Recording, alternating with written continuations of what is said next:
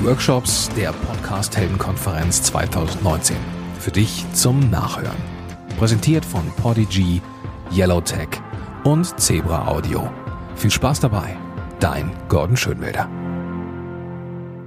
Okay, jetzt fangen wir einfach mal an. Also, kannst du es nochmal ganz kurz sagen? Also, du beschäftigst dich seit Ewigkeiten mit Zeitmanagement. Ja, wie organisiere ich mich? Wie organisiere ich mich? Wie mache ich? Das ist wahrscheinlich, ja, also das erste, da war ich vielleicht Mitte 20. Die Workshops, Ziele hast du nicht gesehen.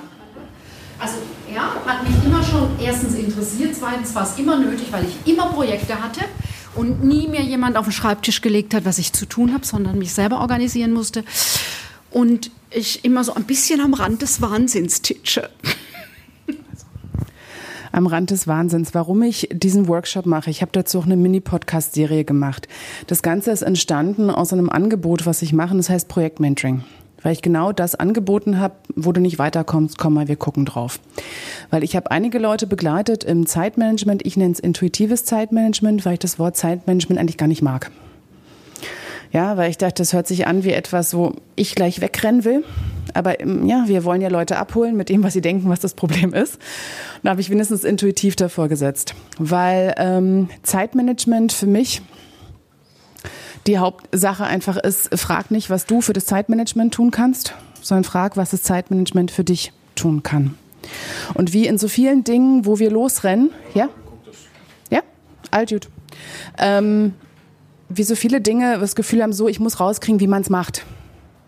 Und dann weiß ich, wie man es macht, aber ich mache es nicht so. Also stimmt mit mir irgendwas nicht. Irgendwie kriege ich es scheinbar nicht hin. Weil ich müsste es ja nur tun. Ich habe ja hier eine Methode. Ich müsste so eine, ja, wie gestern diese Eisenhower-Methode da. Ich müsste ja eigentlich nur das aufmalen und machen und einfach nur machen. Und wenn ich es nicht mache, was? Bin ich zu faul? Bin ich zu blöd? Scheinbar will ich das nicht wirklich. Ja, so uhu. Und ich glaube daran einfach nicht. Also ich habe äh, zum einen jahrelang Studenten begleitet, die kreatives Schreiben studiert haben. Die immer wussten, ja, so soll es aussehen, aber wie komme ich dahin? Und die wollten es wirklich. Ich bin selber in der äh, 12. Klasse abgegangen, weil ich mit der Schule nicht klarkam. Nicht mit dem Inhalt, sondern wie es beigebracht wurde. Allein, dass ich jeden Morgen um acht da sitzen musste und bis sonst wann da absitzen musste, wenn ich eine Woche geschafft habe, wo ich von der ersten bis zur letzten Stunde da war, ähm, hätte man rot einkreisen können, ist nie passiert. Ich habe dann rausgefunden, man kann auch ein Abitur für Nichtschüler machen. Das war noch zu Zeiten vor dem Internet. Und wirklich noch mit hingehen zum Schulamt und rausfinden, man kann sich selber autodidaktisch vorbereiten. Und das habe ich dann gemacht. Und mein Abi in meiner Zeit selbst lernt, mich vorbereitet und direkt vom Schulamt prüfen lassen. Das hört sich jetzt so ein bisschen nach einer heroischen Geschichte an. Damals habe ich mich so klein mit Hut gefühlt. Ich krieg's nicht hin. So macht man es doch. Man geht jeden Tag hin, man schreibt auf, man schreibt mit, man schreibt hin, was die Lehrer vorher diktiert haben in die Arbeit und weiter geht's. Und habe dann ziemlich irgendwann aber gemerkt, das war genau das Richtige und für mich gut. Und das habe ich dann angefangen zu entwickeln bis zu dem, was ich heute mache. Und ich würde gern heute einfach genau diese, nochmal, Gesundheit, nochmal durchgehen, diese Sachen Struktur, Disziplin, Zeit, die mir immer so als Hauptgrund Nummer eins genannt werden. Ja, wenn ich das Erstgespräch habe, warum kommst du nicht weiter? Ah, mir fehlt die Zeit. Oh, mir fehlt die Disziplin, tritt mir in den Hintern, Jesse. Ja, oder ähm, ich brauch, muss mich einfach mal strukturieren. Ich fange mal an mit dieser Struktur. Wenn ihr sagt, ihr müsst euch mal strukturieren, was heißt das dann für euch? Was habt ihr für eine Vorstellung, was strukturiert wäre? Alle Aufgaben mal aufschreiben und priorisieren. Alle Aufgaben aufschreiben, priorisieren, also eine richtig gute To-Do-Liste. Und dann gucken wir mal ran, was sind richtig gute To-Do-Listen, dann machen wir die. Und wenn du diese Liste hast, was dann? Was passiert dann bei dir? Hilft dir das? Eine gewisse Zeit. Gewisse Zeit hilft mir immer und ich fühle mich gut, wenn ich schon Dinge abkreuze. Hm. Und irgendwann wird es aber mehr und dann, ja. Ja, dann wird. Ich schaffe es dann nicht immer, da dran zu bleiben, und dann ist mir die Liste eine Menge und dann bin ich frustriert und dann lege ich sie beiseite und dann finde ich sie nach zwei Monaten wieder und dann spreche ich sie wieder.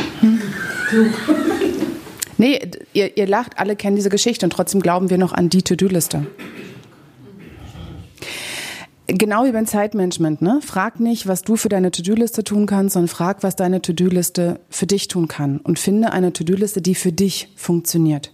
Es gibt Leute, für die funktioniert das, was er gestern vorgestellt hat, diese Eisenhower-Methode, wichtig, unwichtig und so weiter. Es gibt aber Leute, ja, ich nehme mal gerne meine Frau als Beispiel, die ist Philosophin. Wenn ich der die Aufgabe gebe, schreib mal deine Aufgaben nach Wichtigkeit auf also da verzweifelt die. Was ist wichtig? Ist überhaupt etwas wichtig? Wer sagt, ist etwas wichtig? Im Vergleich zu was wichtig? Wer wichtig? Bin ich wichtig? Ist niemand wichtig? Und dann hört es da schon auf. Ja. Für manche ist das schon alles vorbei. To-Do-Listen als auch Pläne sind vor allem für eine Sache da. Die sind dafür da, dass sie uns vorbereiten, dass sie uns fokussieren. Und dann legen wir los, weil dann passiert das Leben. Und das Erste, was wir brauchen, ist, die Pläne sind nicht dafür da, dass wir sie einfach aufschreiben, auf die Straße legen. Du hast es gerade perfekt beschrieben. Ich schreibe dir, die funktionieren eine Weile. Ja, weil dann bist du dabei, dann bist du enthusiastisch, du hast ein Gefühl, ich habe eine Struktur, ich weiß, wie es lang geht, du fühlst dich vorbereitet, du fühlst dich fokussiert, du läufst lang und was passiert dann? Das Leben. Andere Dinge passieren. Ein Plan ist immer so, als wenn wir die Zukunft vorbereiten wollen damit. Und dann passieren Dinge anders. Dann warten wir auf einen Rückruf von jemandem, da passiert irgendwas anderes nicht. Und dann sitzen wir da und denken, hey, wozu die Liste? Das Leben hat nicht gewusst, dass ich eine Liste habe. Ja? Und ja, also wirklich. Und ähm, deshalb meine ich das, ist, ich bringe mal gerne das Beispiel vom Fernwandern, was ich vorhin erwähnt habe. Wenn ich fernwandere, als erstes, ich gucke auf den Plan, wie heißt das auf Deutsch, äh, nicht Mappe, Karte, ich gucke auf die Karte, dass ich ungefähr ein Gefühl habe und dann laufe ich los. Auf der Karte steht nicht, wo gerade eine Überschwemmung ist, wo ein Zeichen fehlt, ob es anfängt zu regnen, ob ich irgendwo anders hin. Ich habe einen ungefähren Plan. Wenn ich die Nase nur in der Karte habe, sehe ich auch die Wurzel nicht, die da unten ist und fliege auf gut Deutsch auf die Fresse. Ja, die Karte, der Plan bereitet mich vor und dann bin ich da. Auf esoterisch gesagt, im Hier und Jetzt. Und guck, was braucht es? Was braucht es? Was muss ich tun? Und eigentlich haben wir alle eine innere Logik, von der wir wissen, wann welche Aufgabe wonach kommt. Ja, es ist wichtig, immer wieder ein Check-in zu haben. Es ist wichtig, immer wieder sich mal eine Übersicht zu machen. Die machen wir aber, um uns klar zu kriegen, um für uns zu entscheiden, was ist jetzt als nächstes dran. Und mein Tipp schlechthin für jegliche Pläne, Strukturen. Lieber öfter mal ein Check-in machen. In der Art und Weise sage ich gleich noch was dazu. Lieber öfter ein Check-in machen, als zu groß planen. Wenn euch das hilft, manchen Leuten hilft es, einen Jahresplan zu haben, einen riesengroßen Redaktionsplan zu haben. Ja, Manchen hilft das, wenn dir das hilft, wenn du damit besser arbeiten kannst, weil du dich dann sicherer fühlst, weil du dich dann konzentrierter fühlst, dann ist es die Sicherheit und die Konzentration, die dir hilft, nicht der Plan. Ja, und ich stelle euch mal eine ganz einfache Übung vor. Und es wird jetzt echt eine Herausforderung mit Mikro halten und schreiben. Ähm, okay, ja, super. Also, das ist eine Übung, die nenne ich 3x3x3, ist ein ganz innovativer Name. Aber ich erkläre mal eine Sache auch mit To-Do-Listen, weil das eine große Problem, er hat auch gestern, wie gesagt, Aufgaben und Projekte daran schreiben.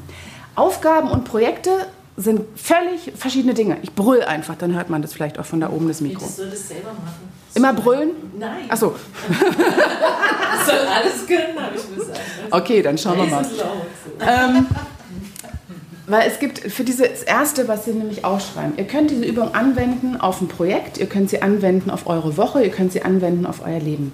Das erste, was ihr entscheidet, welche drei Bereiche sind gerade außerhalb des Alltäglichen? Also welche bekommen mehr Fokus? Entweder weil da gerade was passiert ist, wie zum Beispiel euer Haus ist überschwemmt, Rohrbruch, dann müsst ihr euch darum kümmern, ist Bereich Haus. Was ist der Unterschied zwischen Bereichen und Projekten? Bereiche sind nie zu Ende. Für eure Arbeit wäre ein Bereich sowas zum Beispiel wie eure Webseite. Marketing, Akquise, ja, Finanzen. Dinge sind nie fertig. Das Erste, was ihr euch überlegt, ja?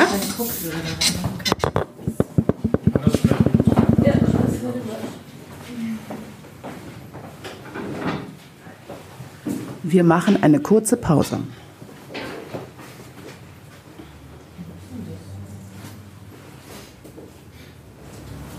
Was brauchst du? Äh, meine Kopfhörer, meine Tasche ist so groß. Guck mal, ob ich welche habe. Ich hab, ich hab, ich hab. Ja? Wie lecker ich das denn abhören? Okay. Also das erste, was ihr für euch entscheidet, welche drei Bereiche brauchen. Warte mal, noch. Okay. Okay. Welche drei. Yeah. Welche drei Bereiche brauchen von euch gerade mehr als Alltag? Das können Dinge sein, wie gesagt, in, wenn es für euer Leben angewandt ist, zum Beispiel Business, Haus, Kinder. Oder Gesundheit kommt da manchmal rein. Oder Herkunftsfamilie. Oder Urlaub oder was weiß der Geier. sind Bereiche. Die sind nie zu Ende, die laufen immer weiter. Als nächstes entscheidet ihr die ersten drei Projekte. Was ist der Unterschied zwischen Projekt und einem Bereich?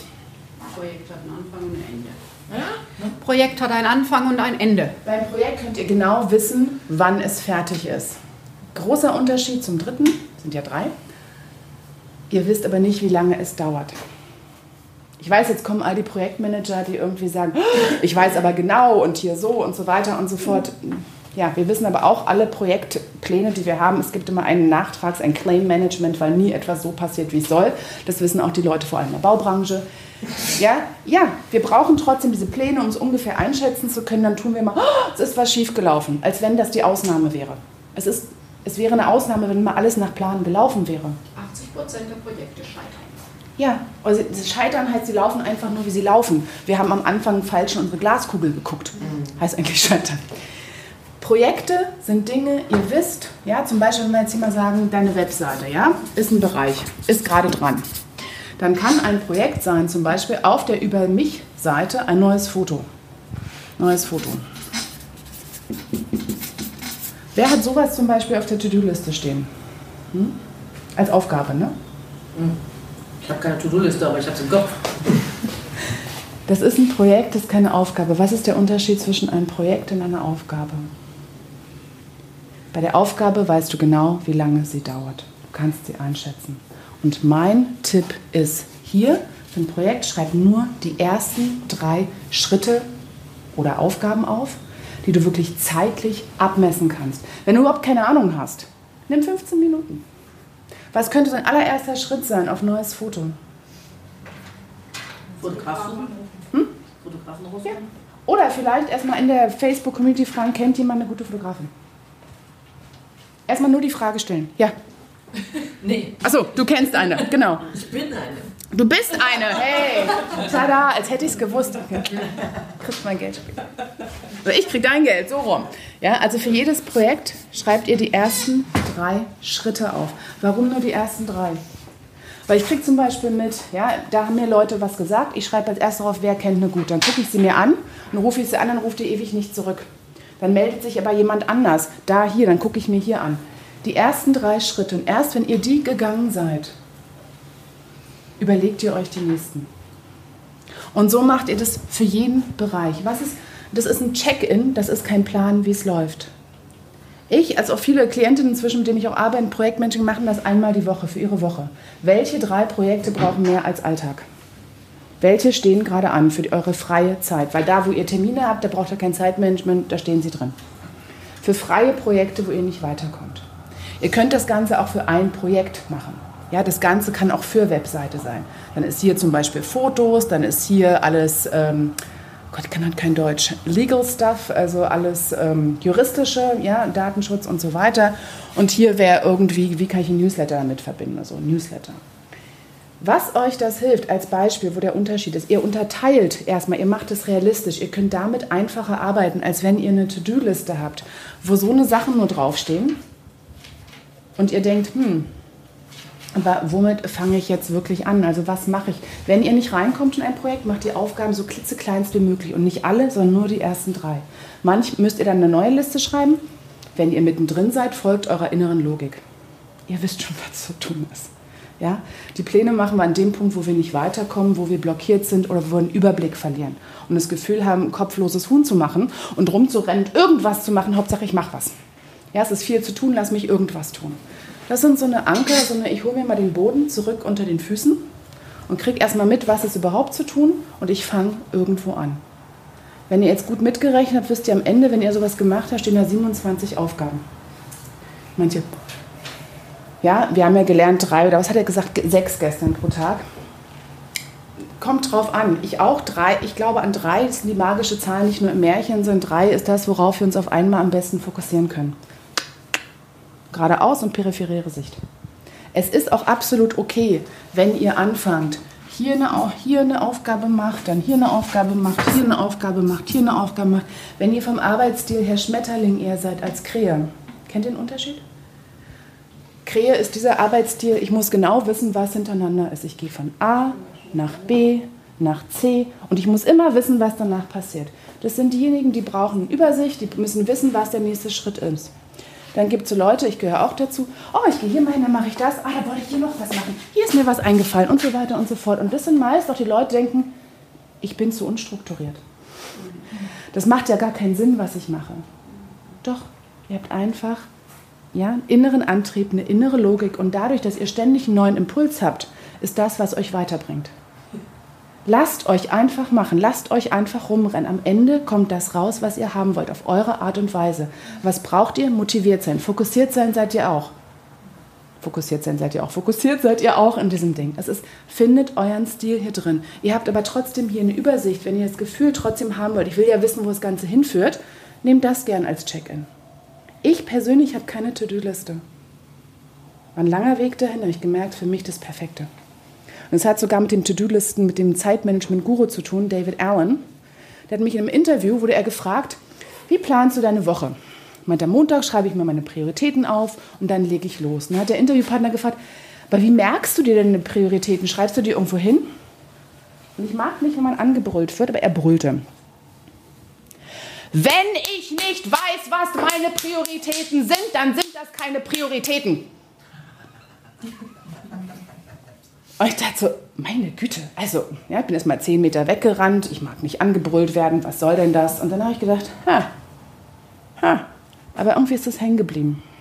Irgendwie ist das hängen geblieben, ich dachte, ne, wir lernen ja alle immer, schreibst dir auf, sonst merkst du es dir nicht. Da dachte ich, nee, aber wenn ich mir gar nichts aufschreibe und nur darauf vertraue, das ist das Wichtigste, merke ich mir schon. Weil das ist wirklich, was ich tun will. Nicht, was ich alles tun könnte, sondern was ich will. Ich nur mit drei Dingen loslaufe.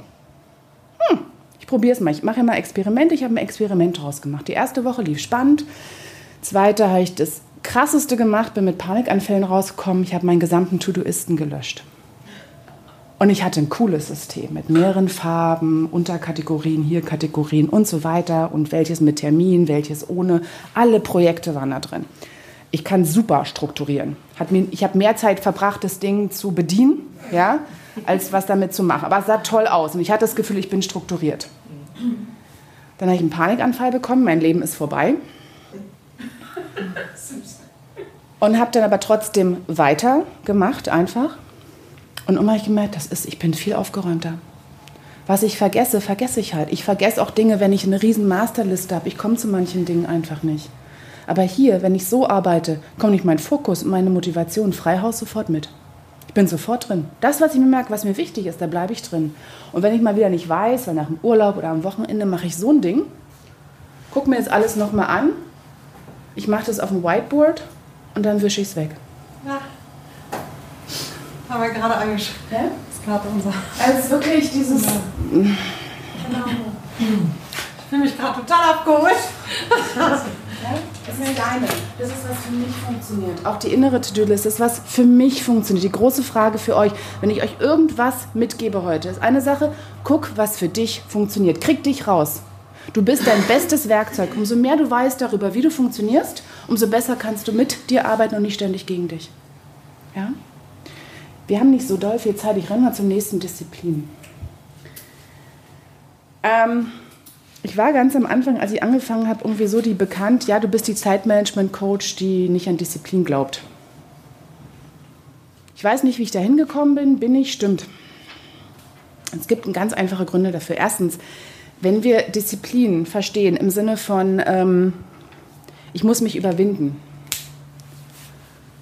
das geht davon aus, ich will es eigentlich gar nicht tun. Das geht davon aus, dass ähm, ich mein größter Feind bin dass meine größte Errungenschaft ist, mir einen in die Fresse zu hauen, auf gut Deutsch. Ja, dass irgendwie nur ich darauf stolz sein kann, wenn, wenn ich gegen mich bin. Ey, ich will meine Arbeit machen. Und ich will auch, dass Arbeit rauskommt aus diesem Ding, ist was ganz Schlimmes. Erst die Arbeit, dann das Vergnügen. Also was für ein Bullshit. Wenn ich mich ständig dazu zwinge, verplemper ich eine Menge Energie. Ich glaube nicht an Verplempern. Also ich bin echt geizig meiner Energie. Wenn ich mich erst zwingen muss, verplemper ich in zwei Richtungen. Erstens diesen Energieaufwand, mich zu zwingen. Und das Zweite, das auszuhalten, dass ich mich zwinge, dass ich überwunden werde.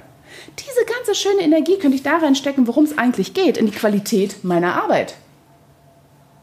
Ja, da rein, dass ich da frei drin bin, dass ich meine ganze Kraft da reinstecke. Also ich glaube eben auch nicht, dass deswegen äh, Disziplin unsere beste Arbeit hervorbringt, weil wir so viel verplempern links und rechts und reingehen mit so einem Ding. Eigentlich muss ich mich nur überwinden hier drin. Ähnlich ist es was Schlechtes. Was gibt es für Alternativen? Ich kenne viele, ich überlege gerade, welche ich nehme. Und ich glaube, eins der, das kam das letzte Mal gut an. Eine Sache, die ich gefunden habe, die mir, meinen Klienten auch gut hilft, ist ein Modell von Motivationstypen von einer Frau, die ich gar nicht mag. Aber ich mag ihr Modell, und zwar Gretchen Rubin, hat ein Modell angefangen mit Motivationstypen. Und zwar hat sie danach geguckt, wie gehen wir mit Erwartungen um. Und dann hat sie so rausgefunden, zum Beispiel die Macherin, Erwartung von außen, yep, Erwartung von innen, yep. So, was gibt es zu tun? Und los geht. So Leute gibt es. Dann gibt es Mitmacher. Erwartung von außen, yay. Eigene innere Erwartung, nö. Das sind die, die fragen, was soll ich tun? Ganz, ganz unbedingt hier gleich, es gibt hier keine guten, keine schlechten. Alle haben Vorteile, alle haben Nachteile. Sage ich gleich mal sofort hier drin. Ja, wo auch immer ihr euch findet, ihr müsst niemand anders werden, könnt ihr sowieso nicht. Da sage ich gleich noch mehr dazu. Dann gibt es die Infragestellende. Äußere Erwartung, nö. Innere, yo. Das sind die, die mal fragen, warum muss ich was tun? Wir sind in so einem Webinar, Workshop, die fragen mal, wozu, warum, wieso. Ja, also die nerven. Aber wenn sie überzeugt sind, dann machen sie es. Wenn Sie wissen, das ist es, los geht's. Und dann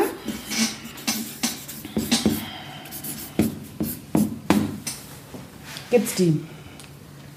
Die fragen mich, was muss ich tun, wieso und was gibt es zu tun. Ich muss gar nichts. Sobald irgendeine Erwartung da ist, ist schon vorbei. Das zu kennen, ist für manche wirklich das Herausragendste überhaupt gew gewesen. Weil wenn ihr das wisst, wie ihr funktioniert, könnt ihr mit euch arbeiten. Vorteile Macherin denken, na, dann mache ich ja alles super. Das Problem daran ist, du machst alles. Du hast keinen Filter. Du fragst nicht, was ist notwendig. Du fragst nicht, was braucht es. Ja? Du machst einfach durch. Du überarbeitest dich bis an die Wand. Bei den Mitmachern ja, du brauchst ständig von außen irgendwas. Das sind die, die super funktionieren mit einer Mastermind, mit Accountability-Partnern und sowas, die bei Instagram reinstellen. Ich will 15 Kilo abnehmen und wenn nicht, jeden Tag gucken, hier, ich mache ein Foto und so weiter und so fort. Und wenn da die Rücksprache kommt, wenn dann Yay von außen kommt, mache ich weiter. Wenn es nicht kommt, großes Problem. Infragestellende sind die, die müssen rausfinden, die recherchieren, die gucken die Gründe, die machen nicht jeden Scheiß mit, ist ein Vorteil. Mitunter kommen sie aber gar nicht ins Tun, weil sie ständig wissen, sie brauchen noch mehr Informationen. Sie müssen noch mehr rauskriegen. Sie wissen noch nicht genug, um eine wirklich gute Entscheidung zu treffen. Da gibt es bestimmt noch mehr Info. Gerade in unserer heutigen Zeit, oh wow. Wir können bis zum Ende unserer Tage recherchieren. Die Rebellen, ja, wenn wir das nicht wissen, stellen, stehen stellbar ständig im Wege. Ich mache gar nichts. Ich, sobald irgendeine Erwartung kommt, die schreiben eine tolle To-Do-Liste. Nee, mache ich nicht. Ich bin absolut hier angesiedelt. Ja, ich habe vorhin noch erzählt, ich bin von der Schule abgegangen, als ich mitbekommen habe, ich habe schon einen Weg gefunden, damit umzugehen. Ich muss es einfach alles, was ich mir vornehme, muss ich immer sagen, ich muss es aber auch nicht tun. Habe ich inzwischen rausbekommen. Und dann mache ich es. Ich muss sofort alle Erwartungen rausnehmen. Ich bin heute hergekommen und gesagt, ich muss gar kein Seminar anbieten. Ich gucke mal, ob ich Bock habe. Ja, und dann stand ich plötzlich da vorne, ja, okay, jetzt. Dann war ich, es ja erst aus, vielleicht kommt gar keiner, weil es ja auch weit weg. Da dachte ich, okay, dann sitze ich hier und, und lese in der Zeit. Und dann kamen plötzlich Leute. Ja? Warum mich das überzeugt hat? Weil sie sagt nämlich, wir sind damit geboren. Wir sind, haben anerzogene Motivationstypen.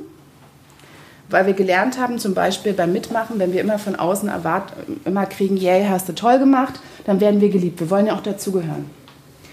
Aber woran Sie das festgemacht? Ihr merkt, wer ihr seid. Wenn euch jemand um etwas bittet oder euch sagt, was ihr zu tun habt, eure erste Bauchreaktion. Bei mir, ich weiß sofort, jemand ankommt und sagt, Jester, kannst du mir einen Gefallen tun? Ich weiß sofort, mein Essen, nö. Nö. Ich weiß das aber auch schon. Ja, ich weiß das aber auch schon. Ich erzähle mal gerne die Geschichte. Meine Frau ist perfekte Infragestellerin. Wenn die abends mit unseren Kindern diskutiert, warum sie ins Bett gehen müssen. Warum überhaupt? Die quatscht die voll mit irgendwas, dann seid ihr morgen ausgeschlafen, dann geht's euch gut, rabi dabi dabi dub. Und ich höre das nur von Weitem und denke so, also ich übernehme auch da Motivationsverantwortung, genetische Verantwortung für meine Kinder, die funktionieren wie ich. Zu meinen Kindern gesagt, möchtest du in fünf oder in zehn Minuten ins Bett gehen? In 15, okay. Und dann komme ich wieder in 15 und dann liegen sie da. Sie brauchen die Wahl, sie brauchen das Gefühl, sie dürfen Nein sagen und dann ist geht's da weiter. Ja. Und wenn die sagen, es sind drei Warte, Stunden. warte mal, warte mal, warte. Also das ist, du ja einfach wiederholen. Was ist, wenn die Kinder sagen, erst in drei Stunden? Das ist eine spannende Frage. Ja, dann gehen wir aber hier in Erziehungsdings, ja, weil dann schlafen sie mitunter da ein. Ja, in zwei, drei Stunden das sagen sie nie. Bis jetzt nicht. Wenn sie es sagen, ist Richtung, geht eine andere Erziehung. Was ich einfach erklären möchte, ist, dass wir immer mit anderen umgehen. Somit, was unser eigener Motivationstyp ist. Ja? Schwester, ist, Ja. das, ist es nicht auch so, dass es unterschiedlich sein kann, vom, je nachdem in welcher Situation, also kontextabhängig?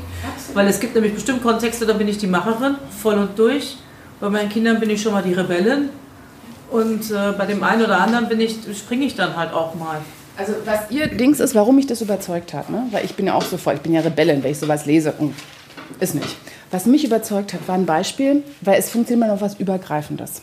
Sie hat zum Beispiel verschiedene Berufsgruppen interviewt, um rauszukriegen, was deren Motivationstyp ist. Und da hatte sie zum Beispiel Berufsgruppen aus der Armee oder aus der Religion, also so Priesterinnen, Nonnen, Mönche und so weiter. Was glaubt ihr, Armee, Religion, wo die am meisten angesiedelt waren? Rebell. Macher. Mitmacher. Nee, Mitmacher. Mitmacher. Also die Armee, glaube ich. Armees Mitmacher. Aber Oder Macher. Oder Macher. Ich meine, wenn sie Krieg müssen, müssen sie machen. euch mal durch. Armee, ja, durch alle. Macher, okay? Von fünf bis neun ist Drill und dann habe ich mir aber persönlich vorgenommen, meine innere Erwartung, dann gehe ich ins Fitnessstudio und ins Kino. Ich habe was anderes. Äußere Erwartung, ich muss hier meinen Drill machen und Dings, das widerspricht. Ja? Mitmacher, okay, ich mache mit, das ist das Bild, was wir so haben. Aber Armee ist nicht immer nur, ich sage dir sofort, was ist, es musst auch mitdenken können. Du musst auch selber dich motivieren können. Wenn du draußen irgendwo im Feld bist, ist ja nicht nur dieses, ist ja auch selber eigenes strategisches Denken, dich durchschleppen, wenn da nicht unbedingt jemand neben dir steht und sagt, renn, schnell, jetzt. Ja? Oder jemand dir für alles, was du tust, sofort eine Medaille gibt. Hörst du nämlich auf zu tun. Das ist nämlich das Manko der Mitmacher, wenn sie nämlich nichts kriegen, zurück. Gehen sie auch in die komplette Rebellion machen nichts mehr. Ja, wird dieses pass passiv-aggressive Ding kommt dann rein. In Fragesteller bei der Armee, "Ah, warum soll ich, wieso und bis du das entschieden hast, ist schon passiert. Du hast absolut recht. Fast alle in der Armee sind Rebellen. Warum? Weil bei den Rebellen etwas oben drüber steht. Nämlich ein ganz bestimmter Glaube, eine Loyalität einer Idee gegenüber. Zum Beispiel Mutterland, Vaterland, irgendwas. Und das steht über allen drin. Das heißt, wir brechen immer wieder auch Regeln. Wir stellen eigene Regeln auf. Wir brauchen keine Erwartung von irgendwo. Wir glauben an die Idee und wir sind da drin. Wenn ihr mit Rebellen zusammen seid, gebe ich euch einen Tipp. Ich bin eine. Wenn die euch lieben und ihr sie morgens fragt, wollen wir nicht am Wochenende das und das machen, werden sie erst sagen Nein. Steckt es Nein in die Tasche, geht weg, macht was anderes. Am Abend kommen sie wieder und sagen, du, ich habe mir nochmal deine Idee überlegt, wir können das machen, das können wir noch dazu machen. Ihr kriegt auch noch eine größere Nummer raus, verspreche euch. Meine Frau hat es in 14 Jahren endlich gelernt.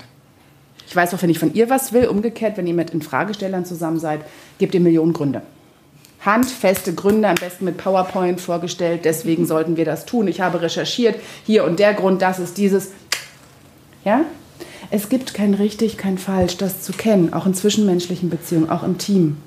Und andere auch nicht so zu beha- behandeln, wie euer Motivationstyp ist oder von anderen Motivationstypen. Ihre Taktiken für euch zu übernehmen. Ihr kennt euch am besten. Hi. Also, das ist ein anderes Ding neben diesem als Disziplinalternativen. Arbeitet nach Lust und Laune. Einmal von den Motivationstypen, von wem das. Von wem? Äh, zu all dem, es gibt wirklich eine ähm, Mini-Podcast-Serie von mir, wo auch all die Links drin stehen. Ich packe das auch nochmal in die Gruppe, dass ihr nochmal nachgucken könnt. Auch das 3x3 gibt es ein Handout zu, was ihr ausdrucken könnt. Ja, ihr habt jetzt mich in echt und 3D. Das alles könnt ihr auch nochmal extra nachgucken. Also Aber hört lieber zu. in die Facebook-Gruppe, ne? Ja, ich Da pack bin- das, ich pack ich das da rein. in Facebook. Ach, du bist nicht in der. Facebook-Gruppe. Ich sag's dir nachher. Guck meinen mein Podcast nach, äh, Slow Business Coach, Miniserie, warum du wirklich bei Projekten nicht weiterkommst. Oder guck auf meiner Webseite, findest du auf jeden Fall. Ein anderes Ding als Alternative zur Disziplin. Arbeite nach Lust und Laune. Sieht erstmal anders aus, weil unsere, unsere Vorstellung von Arbeit ist ja, das muss wehtun, das muss ordentlich sein, das muss strukturiert sein, ich muss mich überwinden, wenn es Spaß macht, ist es keine Arbeit und so weiter und so fort. Nö. Dieses berühmte Froschessen am Morgen, ja, vielleicht funktioniert es für andere, weil ihr stolz drin ist. Ich habe erstmal mir eine reingewirkt. Ja, darauf bin ich stolz. Ja? Lust und Laune, ja, es geht nicht immer. Ja, manchmal gibt es Dinge von außen. Aber geht doch mal davon aus, eure Lust und Laune Ahnung hat. Von dem, wo ihr gerade im Kopf seid, worauf ihr gerade motiviert seid, worauf ihr gerade fokussiert seid, wo ihr euch nicht einarbeiten müsst, nicht reinpeitschen müsst, nicht irgendwas, ihr seid bereits dort. Und dass ihr bereits angefangen habt, ne, wenn man so ein Flugzeug anschieben muss. Das Schwerste ist wirklich in Bewegung zu bekommen. Sobald es rollt, ist nicht mehr so viel Kraftanwendung nötig. Genauso bei euch, wenn ihr in eurem Arbeitsthema drin seid. Das Anschieben ist die größte Herausforderung. Wenn ihr das geschafft habt, zum Beispiel durch, indem ihr von Lust und Laune angefangen habt morgens, seid ihr in Bewegung. Dann kommen mitunter auch Sachen mit, die sind nicht hundertprozentig toll, die sind vielleicht, fühlen sich nach Frosche an oder wie auch immer, aber ihr seid schon drin. Ihr seid schon in Bewegung, ihr wisst, ihr habt schon was geschafft. Es ist nicht dieses neue Morgen überhaupt den Kopf da reinkriegen. Ihr seid drin. Überlegt euch, was für euch Disziplin bedeutet, ob sie für euch das tut, was ihr eigentlich von ihr wollt. Probiert verschiedenste Motivationen aus, verschi probiert verschiedene Ansätze aus mit euch und vor allem, wir müssen nicht stolz drauf sein, dass wir uns überwinden. Ja, das ist nicht unsere größte Errungenschaft. Unsere größte Errungenschaft ist, dass wir all unsere Energie da reinpacken, worum es eigentlich geht. Inhalt, Qualität unserer Arbeit. Das Thema Zeit. Ich bin auch so einer, es gibt gar nicht so viel Leben, wie ich Ideen und Lust habe. Ja, also mein größtes, äh, ich habe wirklich so Ideenüberschuss, Management ist mein Ding schlechthin. Ich heiße Slow Business Coach, nicht weil ich slow bin, weil ich slow brauche. Als Fokus von Qualität über Quantität, weil ich könnte Millionen Dinge tun, ich bin sofort von allem begeistert. Zeit, wir haben alle die gleiche Zeit, brauche ich euch nicht erzählen, wir entscheiden, was wir damit machen. Ich gebe euch mal ein paar Tools mit. Ja? Mein Lieblingstool, was ich anwende, ich mache es mal hier unten, um nicht Papier zu verplempern. Jede Idee, die neu kommt, und da kommen viele. Und ich habe wirklich, meine perfekte Ideenaufzuchtstation ist, ich schreibe keine auf, sonst würde ich den ganzen Tag nichts anderes machen. Alle Ideen, die kommen, die laufen erstmal mit. Wenn sie nach drei, vier Tagen immer noch kommen, irgendwann schreibe ich sie mal einfach irgendwo auf. Ich mache immer noch nichts, ich schreibe sie nur auf. Wenn sie dann nochmal kommen, ich gucke nie in meine Ideenliste rein. Ich nehme nur die Ideen, die mich verfolgen, nach. Und, und wirklich nur, wenn sie hier stehen und ich kurz davor bin, okay, ich muss jetzt, ich denke an nichts anderes mehr. Ich bin verliebt, ich bin committed, ich will hier rein, kommt noch ein zweites Ding. Und zwar das zwei von drei. Erste, was ich abfrage, ja, ähm, glaube ich daran? Also macht es Sinn?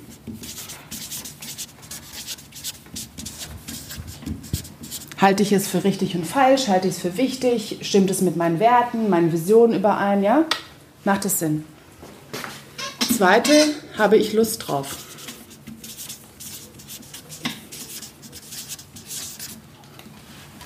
Ja, habe ich Bock? Will ich dahin? Hm? So. Äh, läuft das nicht schon während der Ideenaufzuchtstation? Ist das nicht so, sind das nicht Kriterien, die schon dafür sorgen, dass Ich die gebe dir mal gleich Beispiel, warum. Lass mal ganz kurz zu Ende. Ich komme da gleich drauf. Und das dritte, ist es gerade die richtige Zeit?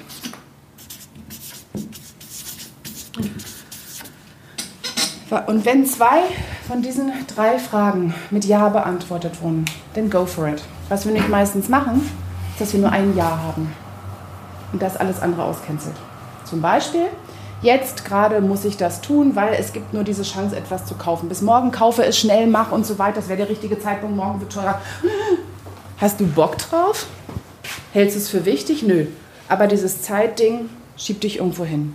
Es macht Sinn, ich muss es tun. Das sind zum Beispiel manchmal so Sachen wie Ehrenamt. Ja, ich glaube ja an die Idee, ich glaube an das Projekt, habe ich da wirklich Lust drauf? Gerade nö, habe ich Zeit auch nicht. Aber ich mache es, weil ich bin ja sinnmotiviert und ich möchte dabei sein. Bei mir ist vor allem das hier, ja, ich habe da Bock drauf. Macht es gerade Sinn, den was ich tue? Nö. Habe ich eigentlich Zeit dafür? Nicht wirklich. Und damit ich nicht durchpresche, weil wenn du daran glaubst, es für sinnvoll hältst und auch Lust drauf hast und gerade keine Zeit hast, dann machst du dir Zeit. Wenn du drauf Lust hast und gerade die richtige Zeit ist, aber es nicht wirklich sinnvoll ist, dann gönnst dir. Ja?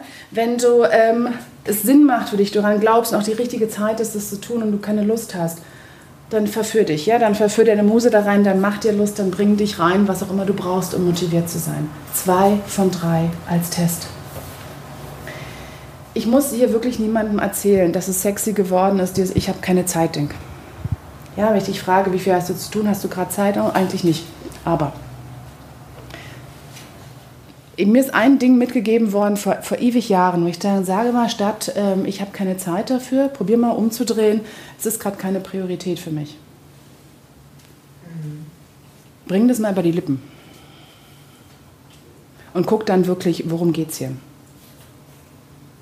Ja, dieses Ich bin ständig Sklavin, Sklave meiner Zeit. Wirklich? Ja, dreh es einfach mal um. Und es ist auch okay zu meinen sagen, ist gerade keine Priorität, hört sich toll an, du bist eine tolle Person. Nein, ich kann gerade mit dir nicht Kaffee trinken gehen. Nein, ich kann dir das Projekt gerade nicht annehmen. Es ist gerade keine Priorität. Auch zum Zeitding von Auszeiten, ja, die es mit Pause machen. Eigentlich ist alles, was wir tun, immer eine Auszeit von was anderem. Manche haben aber das Gefühl, Pause und Auszeit ist nur da, wo es sich lohnt. Mag jemand vielleicht mit, mit dir, kannst du noch halten? Ich kann. Okay, super. Yay, ein großes Yay mal auf dich hier, ja? Und die sagen, Jester, also wenn ich Pause mache und Auszeiten, ja, dann gehe ich mal in die Sauna, dann will ich mich da erholen und dann sitzt da im Ruheraum irgend so ein Pärchen und die quatschen die ganze Zeit laut und ich bin schon in die Sauna gegangen, um mich zu erholen und die nerven mich, hätte ich auch gleich im Büro bleiben können und weiterarbeiten können, das bringt mir ja nichts. Ist, sind hier irgendwie professionelle Sportlerinnen, Sportler drin?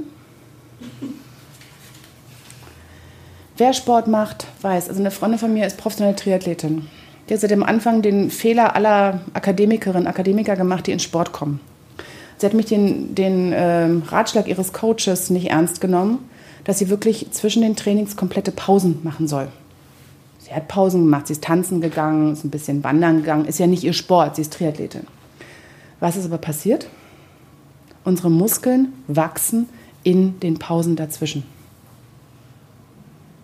Wenn wir uns die nicht nehmen, diese Auszeit, wie auch immer die aussieht, ist das, was wir da reinnehmen, was wir aufnehmen, kann nicht verarbeitet werden, ist nicht Teil von uns. Beim Sport heißt es, dass dann die Gelenke dafür einspringen müssen, was die Muskeln nicht tun. Ja, Sport heißt ja einfach nur, wir senden unseren Muskeln, hey, ihr müsst größer werden, ihr braucht was. Am Anfang macht es Adrenalin. Irgendwann ist es aufgebraucht. Und eigentlich, wir gehen bis an unsere Grenzen, senden den Muskeln mal größer. Muskeln sagen, okay, gerade nicht jetzt, gerade muss ich was machen. Aber wenn du nichts machst, wächst sich eine Größe nach. Dafür musst du aber diese Pause haben. Das heißt wirklich hinlegen, nichts machen. Auf dem Bett liegen und lesen. Genauso funktioniert es in unserem Kopf. Wir denken nochmal, wir können uns weiterdenken. Wenn wir uns diese Zeiten aber nicht geben dazwischen, ist es nicht nur schlecht für unsere sozusagen Denkmuskeln, Aufräumen, Verarbeiten. Wir brauchen zum Denken, es gibt zwei Arten des Denkens. Es gibt das analytische das lineare Denken. Es gibt das Ideenfinde, laterale Denken, was Dinge verknüpft.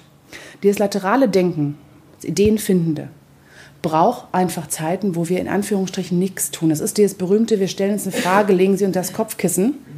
Unser Unterbewusstsein hat Zeit mitzumachen an der Lösungsfindung. Unser Unterbewusstsein hat das größte Wissen überhaupt. Wenn wir alles im Bewusstsein hätten, würden wir wahnsinnig werden, was wir alles schon erlebt haben. Es braucht diese Pausen nicht nur, weil es nett ist, Pausen, Auszeiten sind Teil eures Arbeitsprozesses. Punkt. Ist nicht, weil es schön ist, sein nett zu dir, das auch. Aber Leuten, denen es wichtig ist, effektiv zu sein, ey, mach umso mehr Pausen. Und die müssen auch nicht sein, ich sitze dann, alles ist still. Was auch immer es für dich ist. Also alles, was ihr denkt, ihr müsst nicht Yoga machen. Oder irgendwie. Ja, vielleicht. Vielleicht glotzt ihr auch einfach Netflix und esst eine Schachtel Pralinen. Vielleicht macht ihr auch nichts davon. Vielleicht rennt ihr um, um einen Baum, vielleicht macht ihr irgendwas ganz anderes. Habt das Gefühl, ich bin noch müde. Ihr seid aber auf eine andere Art müde. Das, was ich gerade meine mit Auszeiten. Alles, was wir tun, ist immer eine Auszeit von etwas anderem. Ist es eine körperliche Auszeit? Ist es eine soziale Auszeit? Ist es eine emotionale Auszeit? Ist es eine Kopfauszeit? Ich habe irgendwann angefangen, Krimis zu hören und zu lesen und zu gucken, weil ich selber nicht geschrieben habe als Autorin. Weil alles andere, was ich konsumiert habe, musste ich immer irgendwie analysieren. Und da habe ich das mal geguckt, mich wirklich zu entspannen. Das war meine Auszeit. Bis heute hat das gehalten, aus meinem Studium vor über 20 Jahren. Was ist für euch wirklich eine Auszeit zu dem, was ihr tut in eurer Arbeit? Was braucht ihr, um wegzukommen? Was ist für euch eine Pause, in dem eure Muskeln, wie auch immer ihr sie versteht, euer Fokus ist auch ein Muskel, wirklich nachwachsen können. In allem, was ihr aufgenommen habt in Impulsen, dass die die verarbeiten können. Eine ganz wichtige andere Sache zu Zeit, und dazu könnte ich Ewigkeiten referieren, ist, kennt euren Biorhythmus. Und damit meine ich nicht nur, ob ihr Tag oder Nacht Leute seid. Auch dieses, du musst eine Morgenroutine haben und so weiter und so fort. Du musst morgens am erstens das machen und so weiter. Ja, das funktioniert für einige. Erstens solltet ihr wissen, die Aufgaben, die ihr habt, was kosten die euch wirklich? Nicht, was braucht man dafür für eine Kraft? Es gibt Aufgaben, die denkt, ja, mach sie doch nur, ruf doch da nur an, ist doch nur ein Anruf. Die kosten uns aber eine große emotionale Zeit. Eine emotionale Zeit, eine große emotionale Kraft. Wann in eurem Tag habt ihr eure größte emotionale Resilienz, Kraft, Festigkeit? Das kann nicht unbedingt morgens sein. Manche von uns wachen auf und fühlen sich wie ein Pflänzchen. Manche wachen auf und schreiben ihre ersten großen Ideen runter oder können gleich mit jemandem reden. Ich gehöre nicht dazu. Ja, mein, ich kann euch meinen mal kurz erzählen als Beispiel. Ich wache morgens auf, ich bin als erst im linearen Denken. Als ich Unidozentin war, war das die Zeit, wo ich Hausarbeiten korrigiert habe. Ja, dieses Take No Prisoners, einfach runterarbeiten oder auch heute gucke ich mir meine ersten Entwürfe an und überarbeite die am Morgen. Das ist mein Denken für morgens. Ab 10 komme ich irgendwo in meine kommunikative Zeit, meine soziale Zeit, wo ich jemandem zuhören kann, wo ich Empathie empfinden kann, wo ich auch irgendwie ausdrücken kann, was ich meine und das so kommunizieren kann, dass jemand anders es verstehen kann. Mein laterales Denken kommt ab 17 Uhr rein, bis 22 Uhr ungefähr. Passt das immer mit dem Leben? Nein. Aber es hilft mir, das zu wissen. Wenn ich wirklich irgendwo nicht weiterkomme, eine neue Idee brauche, setze ich mich nicht morgens um 8 hin. Wenn ich eine neue Idee brauche, weil nachmittags habe ich die Zeit mit meinen Kindern. 17 bis 22 Uhr ist meine Familienzeit. Was mache ich? Ich schreibe mir die Frage auf ein leeres Blatt Papier auf, hänge sie irgendwo hin, laufe dran vorbei und immer wenn mir was einfällt, schreibe ich es darauf oder wenn ich unterwegs bin, spreche ich es in mein Handy rein. Ich weiß, das ist meine beste Zeit für dieses Denken, es geht aber auch nebenher. Es geht auch, während ich auf dem Spielplatz bin und plötzlich fällt mir diese Idee ein, ah ja, da mache ich weiter. Ich habe früher äh, im Autorenwohnen uns immer gesagt, schrei, setz dich morgen hin, schreib deine ersten Entwürfe morgens um fünf, bevor deine innere Lektorin aufgewacht ist. Ich kann morgens nicht kreativ denken. Ich kann auch nicht mit niemandem reden. Ich bin nicht morgenmufflig. Ich bin einfach noch nicht bereit, mich mit der Außenwelt auseinanderzusetzen. Guckt ihr für euch, wann sind eure besten Zeiten für das, was eure Aufgaben von euch brauchen? Aufgaben, wo ihr nicht weiterkommt. Guckt, was braucht ihr für eine Kraft wirklich dafür? Und wann ist eure beste Zeit dafür am Tag? Nein, geht es immer so? Nein. Aber fangt bei euch an. Ja, dieses heißt nicht, wenn ich mich kenne und mit mir arbeite, heißt nicht, dass ich mit dem Rücken zur Welt. Ich bin halt so, ich kann nicht. Aber fangt bei euch an kennt euch und versucht das, was möglich ist, einzubauen. Ja. Du hast drei Formen unterschieden: das lineare Denken, das laterale Denken und kommunikative Zeit. Zum ist Beispiel, es gibt noch viel mehr. Ah, okay. Es gibt die körperliche Kraftzeit noch, wenn, also für mich zum Beispiel, ne, am Computer lange an meiner Webseite basteln, ist vor allem eine körperliche Kraft, weil ich kann nicht lange sitzen. Ich kann nicht lange still sitzen. Okay. Deshalb gehe ich mit meinen Leuten auch in den Wald oder arbeite am Telefon, weil ihr guckt mich an. Ja? Also ich, ich kriege das kaum hin das weiß ich einfach. Also wenn ich meine, ich könnte mich nie abends hinsetzen, weil da kann ich nicht mehr sitzen, dann tut mir alles so weh, ich bin so hibbelig. Ich könnte auch zum Beispiel Coachings sehr schwer abends machen. Warum ich diesen Dings jetzt mache, jetzt ist meine Hauptkommunikationszeit. Ich könnte nie hier um 16 Uhr stehen und vorne irgendwas kommunizieren. Ja, das wäre überhaupt nicht meine Zeit. Das, das geht gar nicht. Würde schon kosten mehr Energie, ne? Ta -da -da -da da ist es. Ja, auch so Sachen wie, ähm, gib mal so, eine, so, so, ein Beispiel. Kann mir mal kurz sagen, wie spät es ist, damit ich ungefähr... 11.18 Uhr. Okay. So eine Sachen wie ähm, abends auf eine Veranstaltung gehen. Was kostet uns das für Kraft? Haha. Weil für manche ist einfach cool abhängen. Ich habe den ganzen Tag gearbeitet, ich hänge abends ein bisschen ab, quatsche ein bisschen, es bringt mich hoch. Leute, die introvertiert sind vom Kraft, also introvertiert ist einfach, ich hole meine Kraft daher, dass ich alleine bin. Genau. Für die ist es die größte Nummer aller Zeiten. Wenn ich abends irgendeine Veranstaltung habe, muss ich den ganzen Tag nichts machen, damit ich das schaffe. Genau.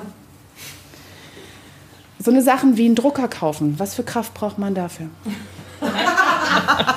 ich frage euch mal, wirklich, ganz ehrlich. Meinst du jetzt online oder offline? Drucker, das Problem ist, Drucker ist kaputt. Ich muss einen Drucker kaufen. Auf der Dingsliste steht Drucker kaufen Projekt. Was für Kraft braucht man dafür? Zu jeder Tageszeit ja. unendlich Kraft. Mich nicht. Aha, die haben wir schon. Ja? Von meiner Frau erzählt, die kostet eine Menge intellektuelle Kraft, weil sie muss alle Berichte lesen. Ja. Sie muss überall recherchieren, gucken, sie muss intellektuell drauf sein. Manche kostet es emotionale Kraft, weil sie immer das Gefühl haben, wenn sie irgendwie mit Technik auseinandersetzen müssen, sind sie völlig überfordert, weil die schreiben da Sachen, ich verstehe sie nicht oder ich werde über den Tisch gezogen von denen. Manche kostet es emotionale Kraft jedes Mal, wenn sie Geld ausgeben müssen. Ja, jedes Mal, wenn sie eine finanzielle Entscheidung treffen, huh, das überfordert mich. Das sind zwei, und manche, Kau Drucker ist kaputt, Amazon, Amazon Choice Ding, boom, kommt.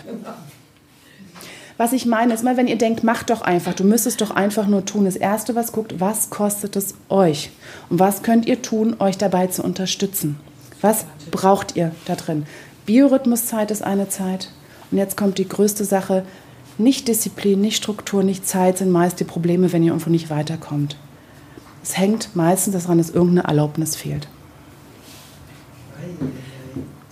Und die Erlaubnis, da sage ich mal, weil das Hauptding, was wir haben in Business, immer das Gefühl, Business und Gefühle gehören nicht zusammen.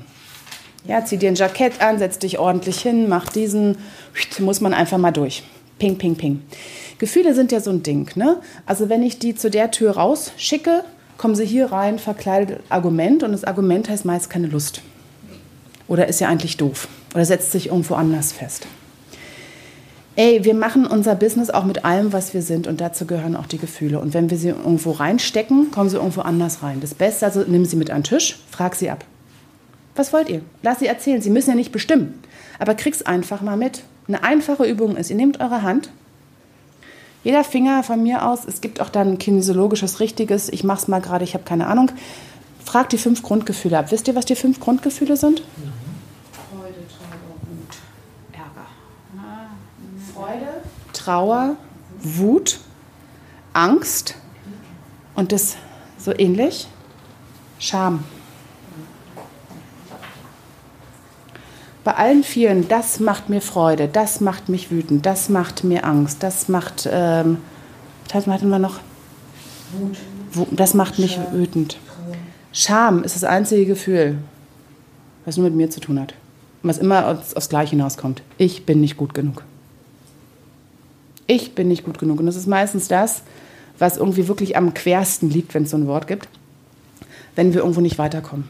Was wir aber nie auch nur behaupten können. Was wir nie auch nur sagen könnten. Scham und ich genüge nicht genug ist gehört zusammen. Das ist die Scham. Scham hat immer damit, es gibt nichts, etwas beschämt mich, ist nur, wenn ich selber drauf glaube. Du machst was, macht mich wütend. Das macht mir Freude, es macht mich vielleicht traurig, entschuldige, oder es macht mir Angst. Immer hat von außen mit zu tun. Scham hat immer nur mit mir zu tun. Es macht mich auch wütend, dass ich so beschämt bin und nicht aus dem Mustopf komme, weil ich nur mich um mich selber drehe. Ihr, was es einfach Kann heißt. doch auch von innen kommen. Ja, natürlich, natürlich. Aber es Ja. kann auch mit außen zu tun haben. Ja, ja, das ist absolut recht. Ne, weil, weil das hat mich jetzt gerade nur irritiert. Das weil sind wenn ja ich- unsere Gefühle, die kommen natürlich von uns. Schwelle, das ist etwas Neues. Also das, Absolut. Ne? Und dann, äh, ich habe zum Beispiel überhaupt keine Scham, weil ich bin in meiner Selbstständigkeit zum Beispiel, da ist mir alles wurscht. Ich bin auch so der Freigeist. Ne, also ich, ne, dieses, ich mache wie ich will, ich gehe, wenn die Sonne scheint, äh, arbeite ich draußen. Aber ich habe ganz viel Freiheit. Aber an dem Punkt, wenn was Neues anfängt, dann sitze ich da und komme in eine innere Starre. Und dann kann ich manchmal nicht weiter. Und es gibt keinen Grund, dass von außen irgendjemand sagt, "Ma- hey, was ist los mit dir? Und ich kann es selber manchmal nicht greifen. Ne? Wenn ihr in ein Gefühl rein. Also, okay. wir nehmen das alles auf, wir kriegen dich mit. Alles gut. Tschüss, Liebes. Ich wundere mich nur gerade, dass du da lang gehst. Ich dachte, du wolltest aus dem Fenster springen, oder hättest auch hier. Bis später, Claudia. Ähm, wenn ihr in irgendeinen Punkt kommt, es gibt ein Gefühl ist so übermächtig groß, zum Beispiel Angst. Um das auszugleichen, fragt die anderen vier Gefühle ab. Nimm von mir aus den Finger, drückt die kurz. Ja, ihr könnt auch wirklich nachgucken, welcher Finger wofür steht, gibt es auch noch. Ich bin nicht in diese Richtung ausgebildet, aber einfach mal kurz abfragen. Was denken die anderen dazu? Und ich sage mal, stell das ganze Ding auf eine Hand. Nehmt die Gefühle mit rein, fragt sie ab und fragt, was sie brauchen. Sie müssen nicht die Entscheidung treffen. Manchmal reicht es einfach nur, dass sie sagen, was sie zu sagen haben. Ja, danke, dass du einen Beitrag geleistet hast, liebe Angst. Ich höre dich. Was hat die Wut dazu zu sagen? Aha, was hat die Freude dazu zu sagen? Das hört sich so überesoterisch an, ist es überhaupt nicht. Es ist einfach ein Ausgleich dessen, dass wir in eine Balance kommen, dass wir uns nicht festklemmen und diesen inneren Dialog haben. Das darf ich gar nicht spüren. Mann, ist das peinlich, dass ich hier Angst habe. Mann, macht mich das wütend, dass ich mich schon wieder klarer gemacht habe. Ja, Mann, macht mich das traurig, dass ich in all den Jahren immer noch nicht weitergekommen bin hier mit dem Projekt. Ich will seit Ewigkeiten einen Podcast anfangen, habe ich immer noch nicht geschafft. Ja, und all diese Dinge, sie sind da. Frag sie einfach ab, hör sie ab, Dankeschön. Und dann mach's einfach. Wir machen alle so ein Drama um die Arbeit. Ja, sie muss wehtun, wir müssen Frösche essen, wir müssen uns überwinden, wir müssen all das oder, oder wir müssen uns motivieren und was willst du ja? Ey Mann, Arbeiten ist so normal wie Essen, Trinken, Schlafen. Lass uns das Drama rausnehmen. Lass uns dieses rausdingen, dass unsere Existenzberechtigung da dran hängt. Wie viel wir geschafft haben, was wir geschafft haben, was wir machen, wie wir uns überwunden haben oder nicht. Wir brauchen dieses ganze Drama eigentlich überhaupt nicht. Stehst einfach auf, fragst dich, was du tun möchtest. Und du machst es, all die Gefühle können da sein. Du machst es trotzdem. Du musst sie nicht überwinden, du musst dich nicht überwinden, du musst niemanden beweisen. Sondern einfach nur, du machst etwas, weil du es machen möchtest, weil du es in die Welt träumen möchtest. Weil es Teil von dem ist, was du beitragen möchtest in der Gesellschaft. Ganz einfach, ganz leise, ganz langsam, ohne großes Bramborium. Du arbeitest mit dir, nicht gegen dich. Und dann ist es da, was du reinbringen wolltest. Dann ist es hier mit auf dem Tisch. Oder du kannst dich die ganze Zeit um diese Dinge drehen und denken, ich bräuchte nur mehr Zeit, ich bräuchte mehr Disziplin, ich bräuchte mehr Struktur, dann könnte ich. Vielleicht, vielleicht nicht. Vielleicht brauchst du auch einfach nur dieses Einatmen, Ausatmen. Was, was will ich heute machen? Wie kann ich mich dabei unterstützen? Ich mach's. Und dann bringt ihr eure Arbeit rein. Das, was ich daneben zu legen habe. Danke.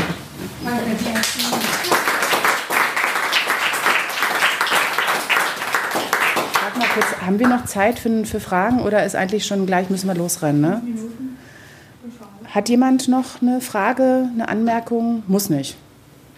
Ihr könnt mich auch persönlich ansprechen, sage ich immer, weil ja, Zeitmanagement ist ja keine Methode. Zeitmanagement ist immer persönlich. Ist immer eine persönliche Sache. Ja, also ihr könnt mich auch gerne per PN oder hier irgendwo ansprechen. Wie gesagt, es gibt dazu eine Mini-Podcast-Serie von mir inklusive Shownotes, wo auch all die Links drin sind zu dem, was ich hier erwähnt habe. Guckt da gerne rein, fragt mich und dann, hey, arbeitet mit euch, ihr Lieben. Danke.